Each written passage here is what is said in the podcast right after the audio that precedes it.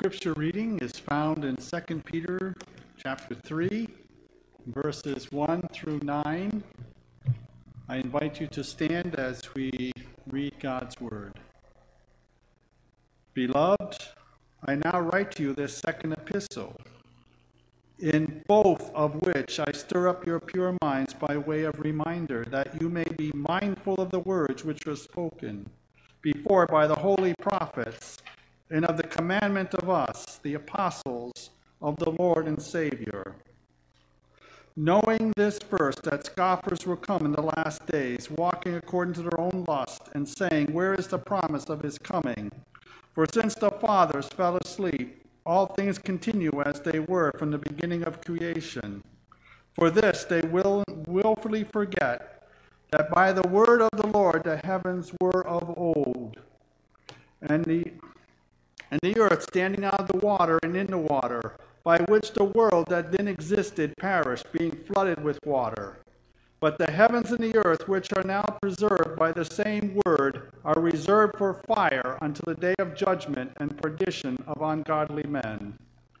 But, beloved, do not forget this one thing that with the Lord one day is as a thousand years, and a thousand years as one day. The Lord is not slack concerning his promise, as some count slackness, but is long suffering toward us, not willing that any should perish, but that all should come to repentance. Please be seated.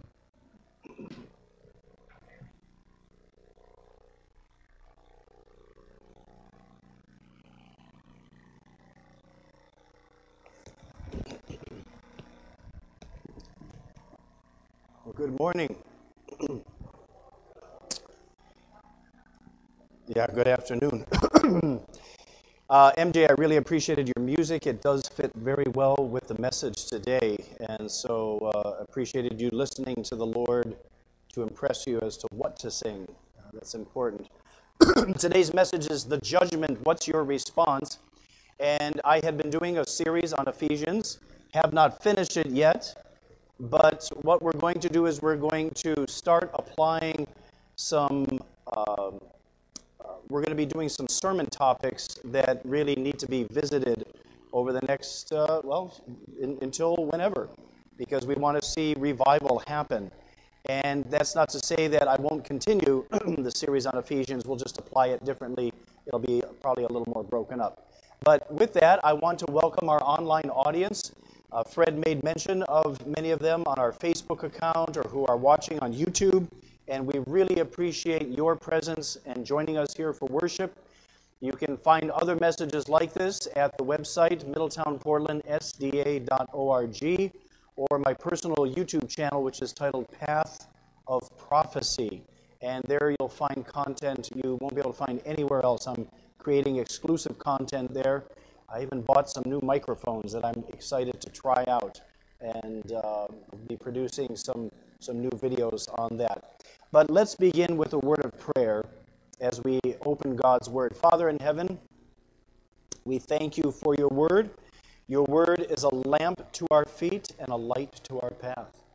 it's my prayer that we would leave here with not just knowledge, but with a heart that's been touched by the Spirit of God. It's my prayer that you would bless us, bless our translators, and grace them with your presence that uh, those who are listening would be able to hear clearly and understand the gospel message. In Jesus' name we pray.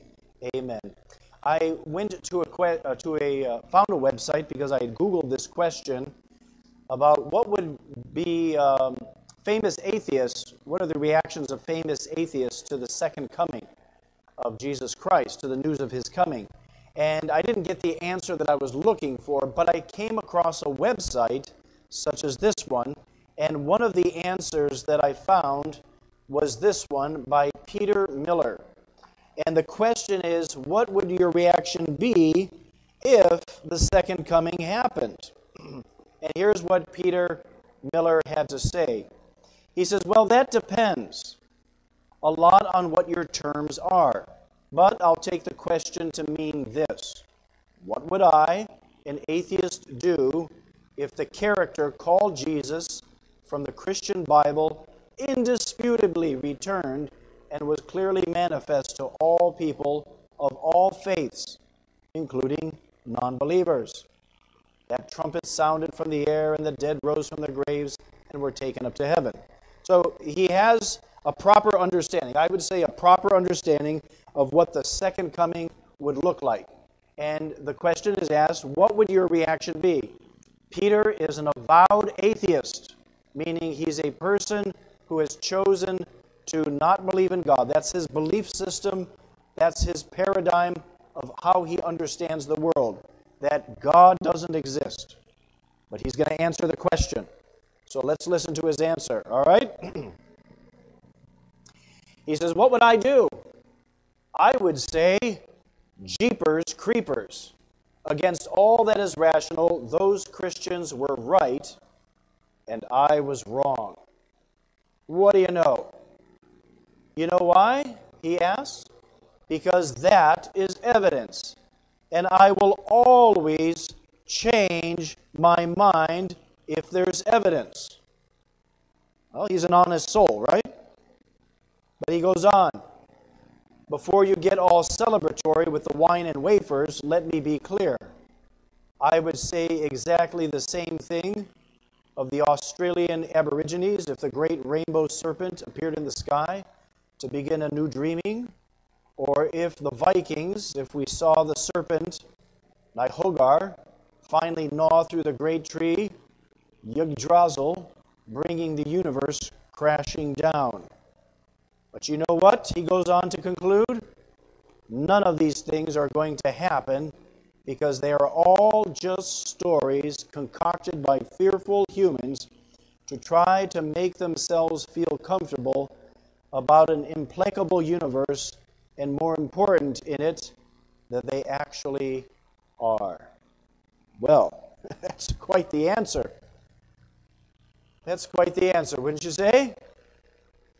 But he said he was honest. If he saw the evidence, he would change.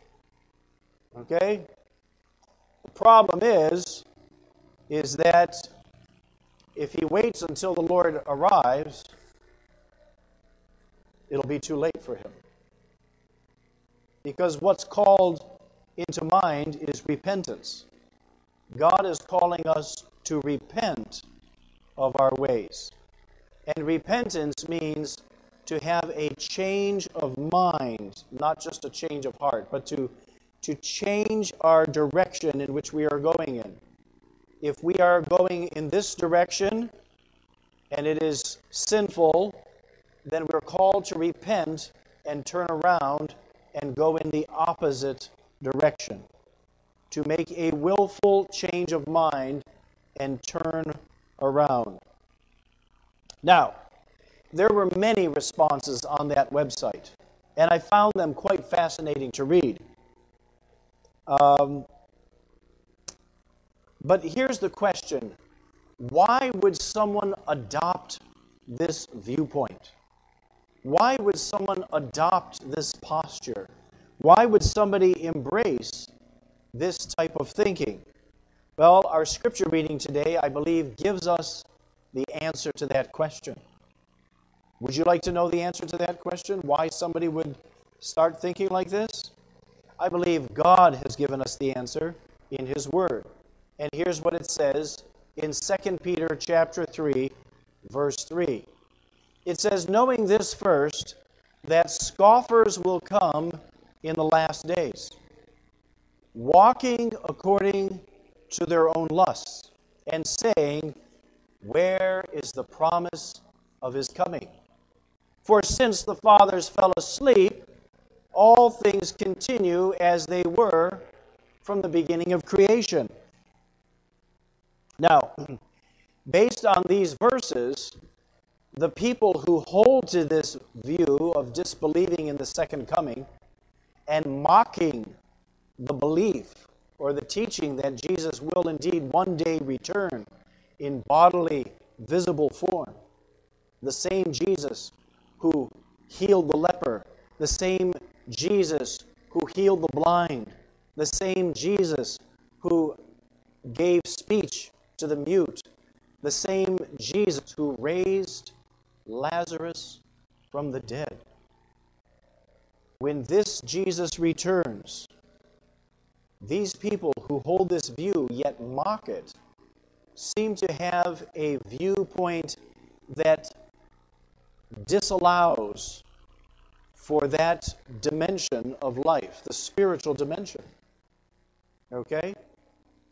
In other words, they seem to take a view of the world that is purely materialistic.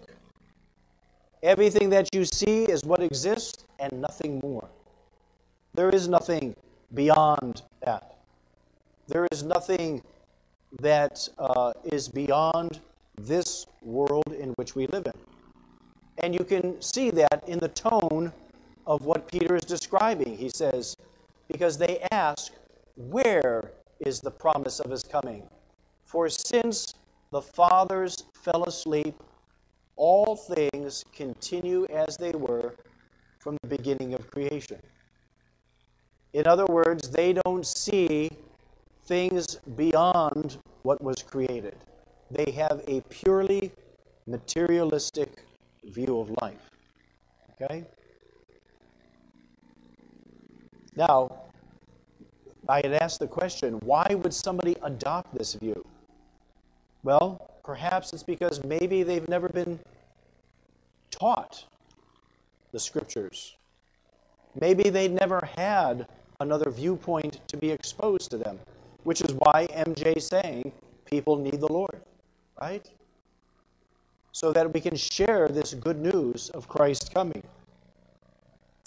But that would appear to be a reasonable argument that, well, maybe they don't know the Lord. Maybe they've never been exposed to this worldview that we as Christians have.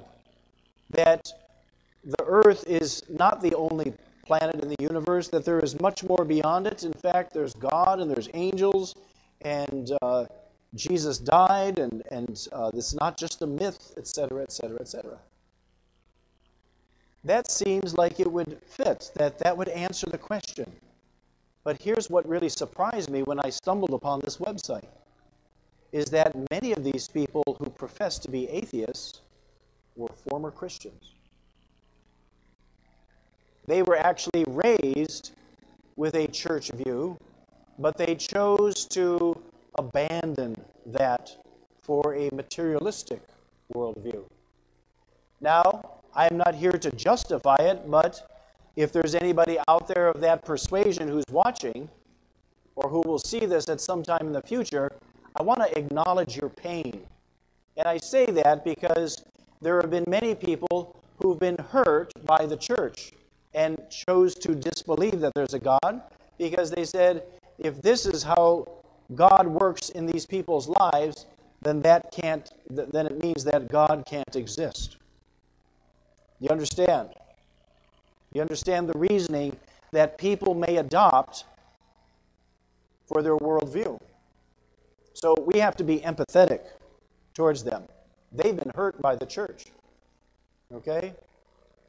But let me go on. Could there be another reason why some have embraced this worldview? Well, as I said, the Bible seems to indicate why. And it says this 2 Peter chapter 3, verses 5 through 7. For this they wilfully forget that by the word of God the heavens were of old, and the earth standing out of water and in the water, by which the world that then existed perished, being flooded with water. But the heavens and the earth, which are now preserved by the same word, are reserved for fire until the day of judgment and perdition of ungodly men. Here's what the passage says For this they willfully forget. I like how the New International Version said, it says this, but they deliberately forget. It means that there is a conscious effort, a decision that is made in the mind to willfully ignore what is being shared, so that even what is being told to them, even if they did have pain from their Sunday school teacher or a Sabbath school teacher or a pastor or a priest or whatnot, the point is that even though the truth was communicated to them, they have chosen to willfully forget it. They're making a conscious decision. And the text goes on to say that knowing this first, that scoffers will come in the last days, walking according to what? Their own lusts. Here's the honest truth, folks. We all have our own lusts.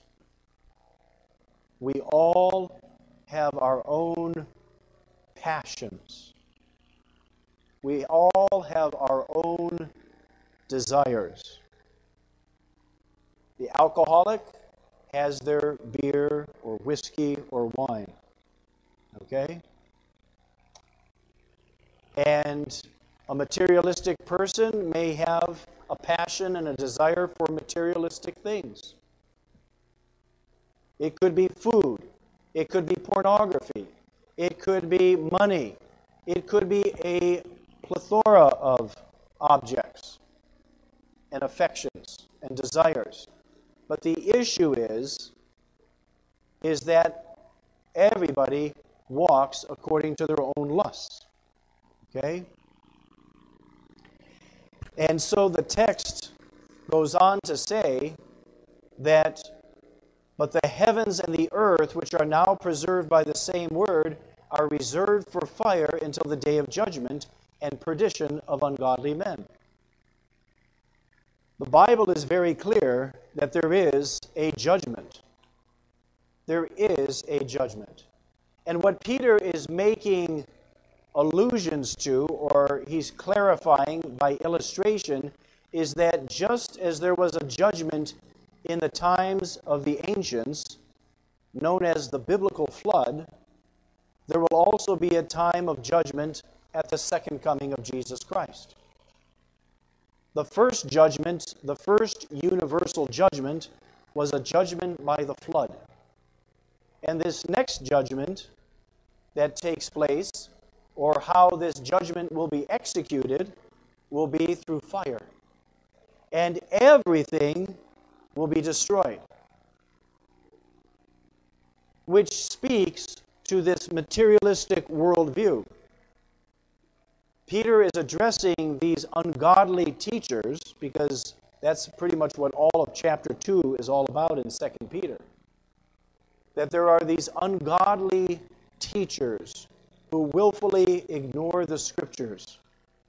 And what he is saying is that they will be judged for their false teachings. Okay? And for getting people to follow these false teachings. And what he says here is that the world will be judged by fire. Okay? whatever was not of God will be consumed. But if our work and our labor was in the Lord, then that in that only is what will stand. Okay? Again, going back to MJ's song. This is why people need what? The Lord. People need the Lord. Now, the sobering truth is this is that when we walk according to our passions, our own desires, our lusts. The Bible speaks to that. But the Bible speaks good news. And here's the good news. Recently, I had the privilege to travel down to Lexington, Kentucky. And when I was in Lexington, Kentucky, I was given the opportunity to visit the Noah's Ark exhibit down there. Anybody ever heard of the Noah's Ark exhibit? Anybody ever seen it? Okay. Had the privilege to go see it. You said you saw it, MJ? Okay. So I got to go see it. It's very, very big. Okay? You can see uh, the picture on the left is the Noah's Ark, uh, you know, what they this man Ken Ham built to be a life-size replica based upon calculations and engineering and whatnot. And, and uh, that's from quite a distance, okay? It, it's a very large uh, replica. The picture on the right, however, uh, gives some perspective. You can see over here, it may be a little difficult to see, but that's a person right there. And these are, this is another person right there.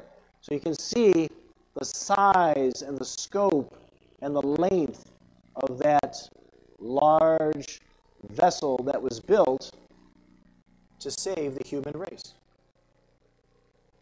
Can I hear an amen? Because that's God's grace. Judgment was pronounced upon the antediluvian world because of their wickedness. God said that there was only violence in the world at that time. And evil in men's heart continually. From sun up till sundown, evil thinking. There was no talk at all about flowers. There was no, uh, no happy songs being sung, perhaps with the exception of Noah's family. But everything else was just evil continually. And isn't that what we see on our television sets today? And if it's not violence by guns, then it's spiritualism of some sort. And if it's not spiritualism and gun violence, then it's pornography on our television sets that's brought into our own homes. Okay? And if it's not violence on the television, then it's violence in the schools. Students fighting.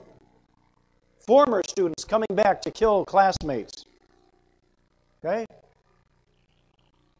And so the, the world is filled with violence, just like in Noah's day. And if Noah, in Noah's day God judged the earth, doesn't it stand to reason that our world will be judged as well? But here's the good news is that God provided a means of escape. Amen?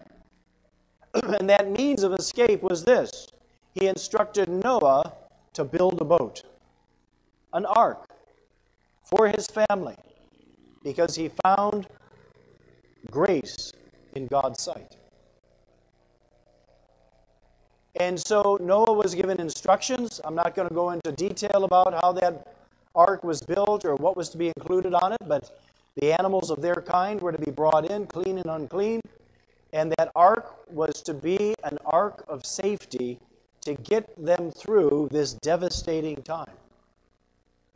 And if you can see, it might be a little difficult to see in light of this projector and its abilities to project properly, but off to this side on the left, you can see a little faint light spot and that was the door that was placed in the side of the ark. So that once they finished putting in that last nail, once they finished putting on that last coat of pitch, once they finished putting that last animal on the ark, the Bible, we are told, tells us that that door was shut. Once Noah and his family entered into that boat, that door was shut. And it was that door that was fixed there so securely that prevented the waters from coming into that boat itself and bringing it down and sinking it. The ark was an ark of safety. The ark was the good news the gospel that, in spite of judgment, and yes, that world needed to be judged, that God provided grace for the families of the earth to be preserved. If it weren't for that family of eight people, Noah and his three sons, Shem, Ham, and Japheth, getting on that boat along with their wives, you and I would not exist. That's a sobering thought. we would not exist.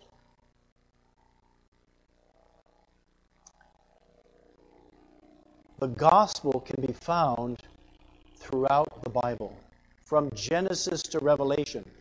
And Peter takes special account of this story to draw the people of his day to that attention of that story that yes, there would be a judgment. And there will be a judgment when Christ returns. But as I said, there was a, a means of escape. Inside this ark is the actual Noah Ark Museum. It's a museum dedicated to educating people on the veracity and why we can believe in the flood story. There's geological evidence, there's scientific evidence for it. Okay?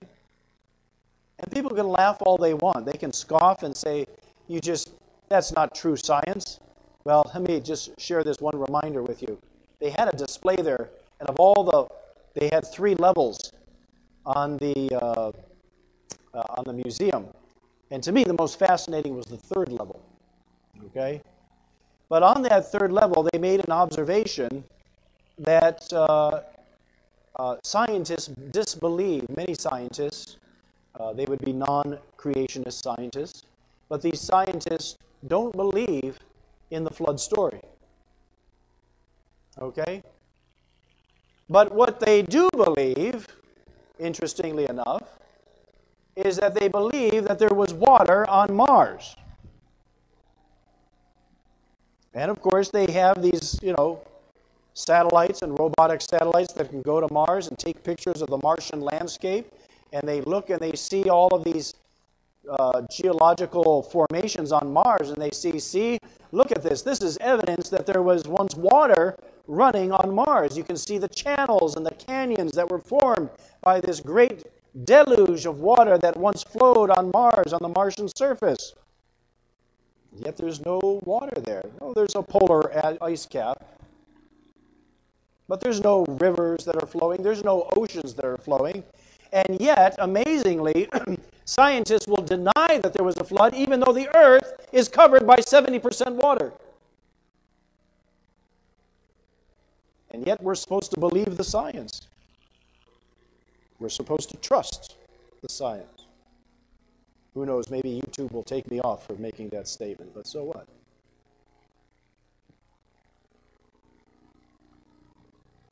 Here's what was in that ark display that describes the door. The door. Jesus said in John chapter 10, verse 9, I am the door. Whoever enters through me will be saved.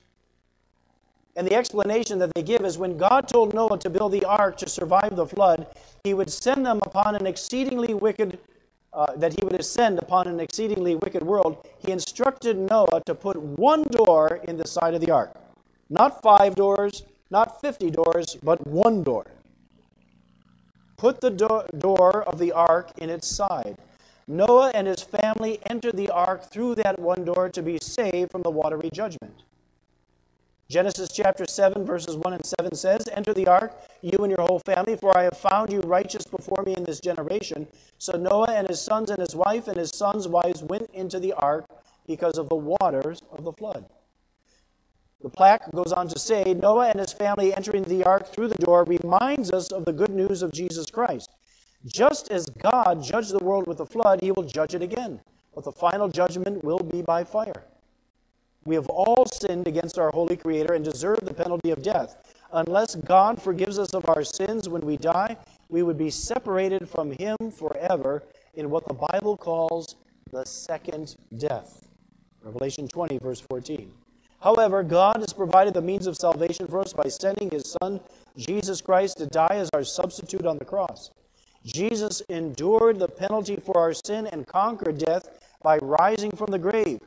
Everyone who asks for his forgiveness and trusts in him will be saved from the second death and live with him for eternity.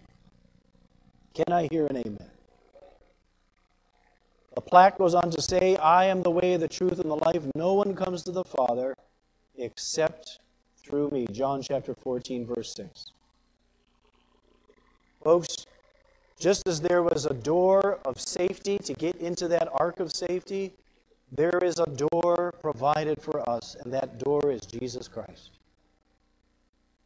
That is how we can respond to the judgment. The title of today's message is The Judgment. What's your response? The good news is, is that we can give a response to the judgment. Amen? We can say, I believe in Jesus. I want Him to forgive me of my lusts, of my ungodly passions. I want Him to save me from my sins. Amen? Do you want Jesus to save you from your sins? Amen. Amen. Here's how the passage goes on. 2 Peter chapter 3 verse 8 9. 8 and 9. But beloved, do not forget this one thing that with the Lord one day is as a thousand years, and a thousand years is as one day. The Lord is not slack concerning his promise, as some count slackness, but is long suffering towards us, not willing that any should perish, but that all should do what? Come to repentance. People need the Lord, is what MJ is saying. People need the Lord so they can repent of their ungodly lusts, of their ungodly passions. Okay? Apparently, people count the Lord as being slack with his promise, because that's what it says. And that's what Peter is reminding us.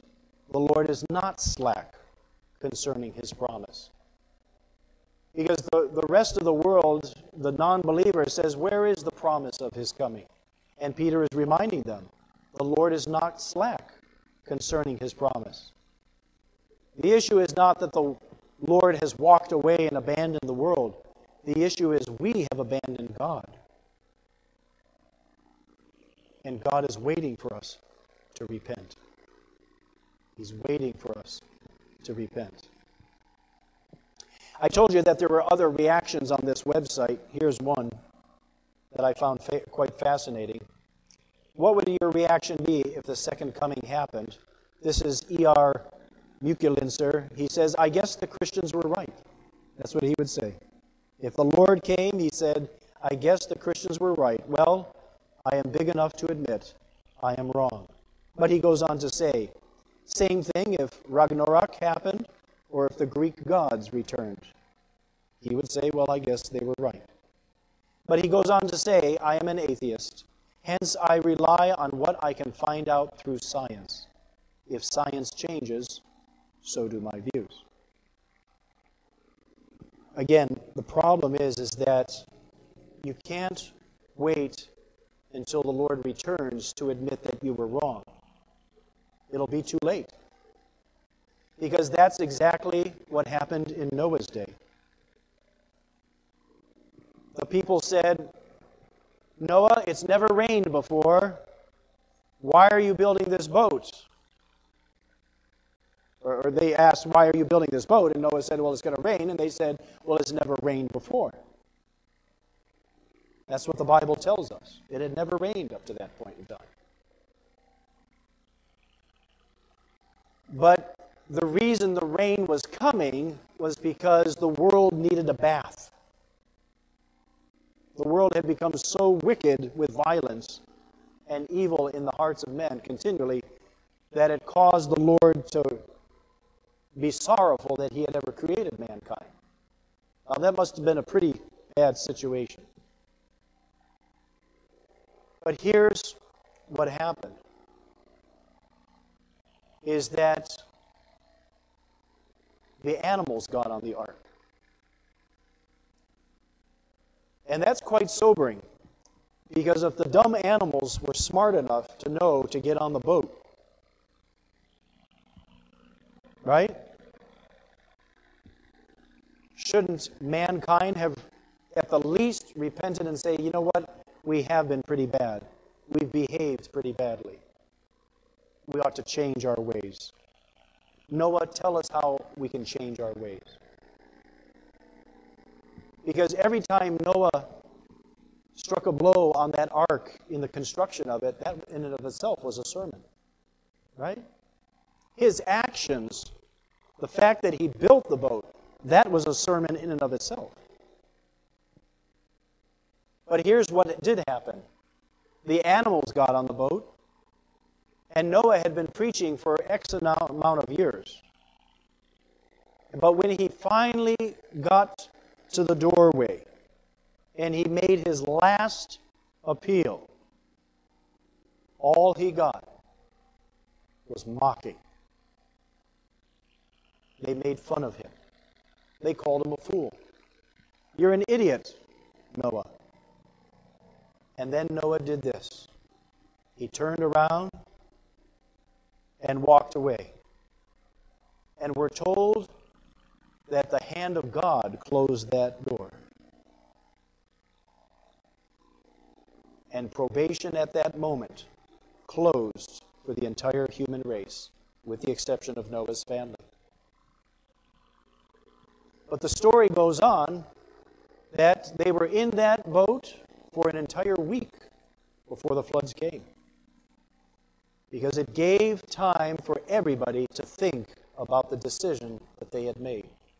Oh, inside, I'm sure during those six days of the seven, that Noah and his family were busy, just making sure that everything was in order, making sure they uh, had their seatbelts ready, you know, for that great event that was going to take place.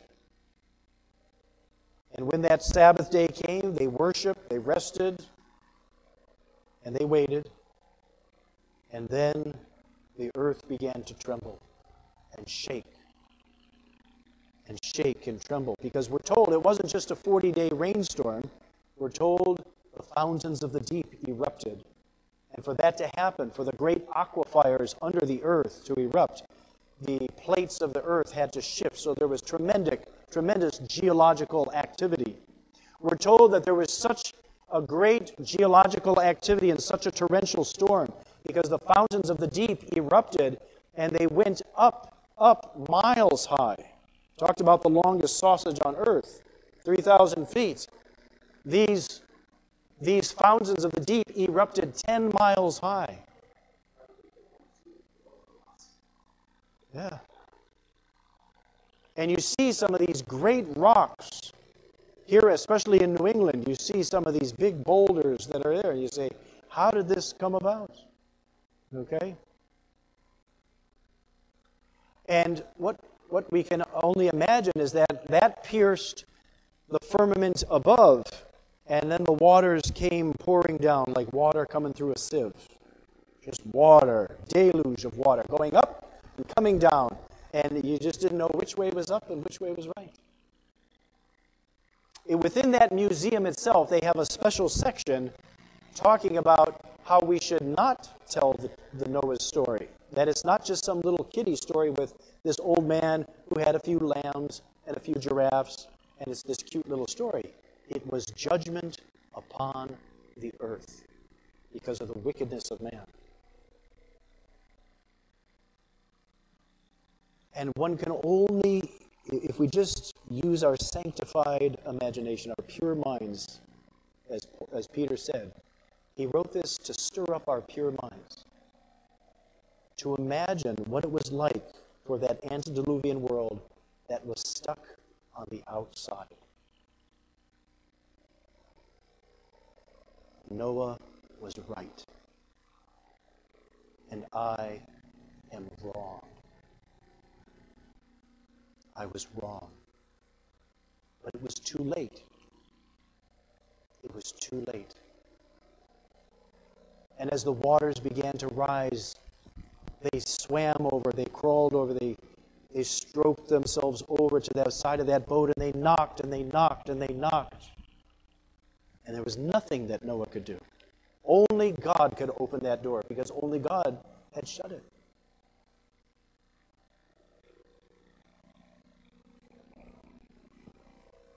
ER says, I guess the Christians were right. Well, I'm big enough to admit I'm wrong. Same thing if Ragnarok happened or if the Greek gods returned. I'm an atheist, hence I rely on what I can find out through science. If science changes, so do my views. The truth of the matter is that we can't always rely on what the science tells us, but we can always rely upon what the Word of God says. Amen. And friends, here's what the Word of God says knowing this first, that scoffers will come in the last days, walking according to their own lusts. Okay? There is a judgment that is coming for those who walk according to their own lusts. But we're called to repent. And here is the voice that is crying out today, just as it cried out in Noah's day. Here's what it says Psalm 95, verses 7 and 8.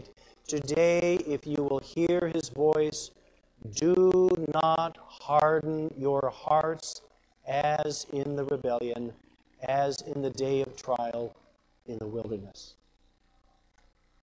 God provided a door to get into the ark. God provides a door for us to enter salvation, and that is Jesus Christ. He's the door. We can face the judgment, we can respond to the judgment by accepting Jesus Christ. Amen? Let's pray. Father in heaven, we thank you that you have given us your Son, Jesus Christ. We're thankful that we can face the judgment, that his life can be placed over our sin stained life. His pure blood can be placed over my impure life. And so, Father, I pray that for everybody here who has made that decision, and I pray for those who are watching online, and I ask them and I invite them to please respond to this message. Let us know what your response is. That you accept Jesus as your Lord and Savior, that you're willing to profess Him. Because Jesus promised, if you confess me before men, I will confess you before my Father in heaven. How many of us want Jesus to profess our name before his Father in heaven? I want that for my life. And so, Father, I pray that you would seal every decision here. And for those who will watch this message in the future, bless them. And May they find in Jesus their ark of safety, we pray. In Jesus' name, amen.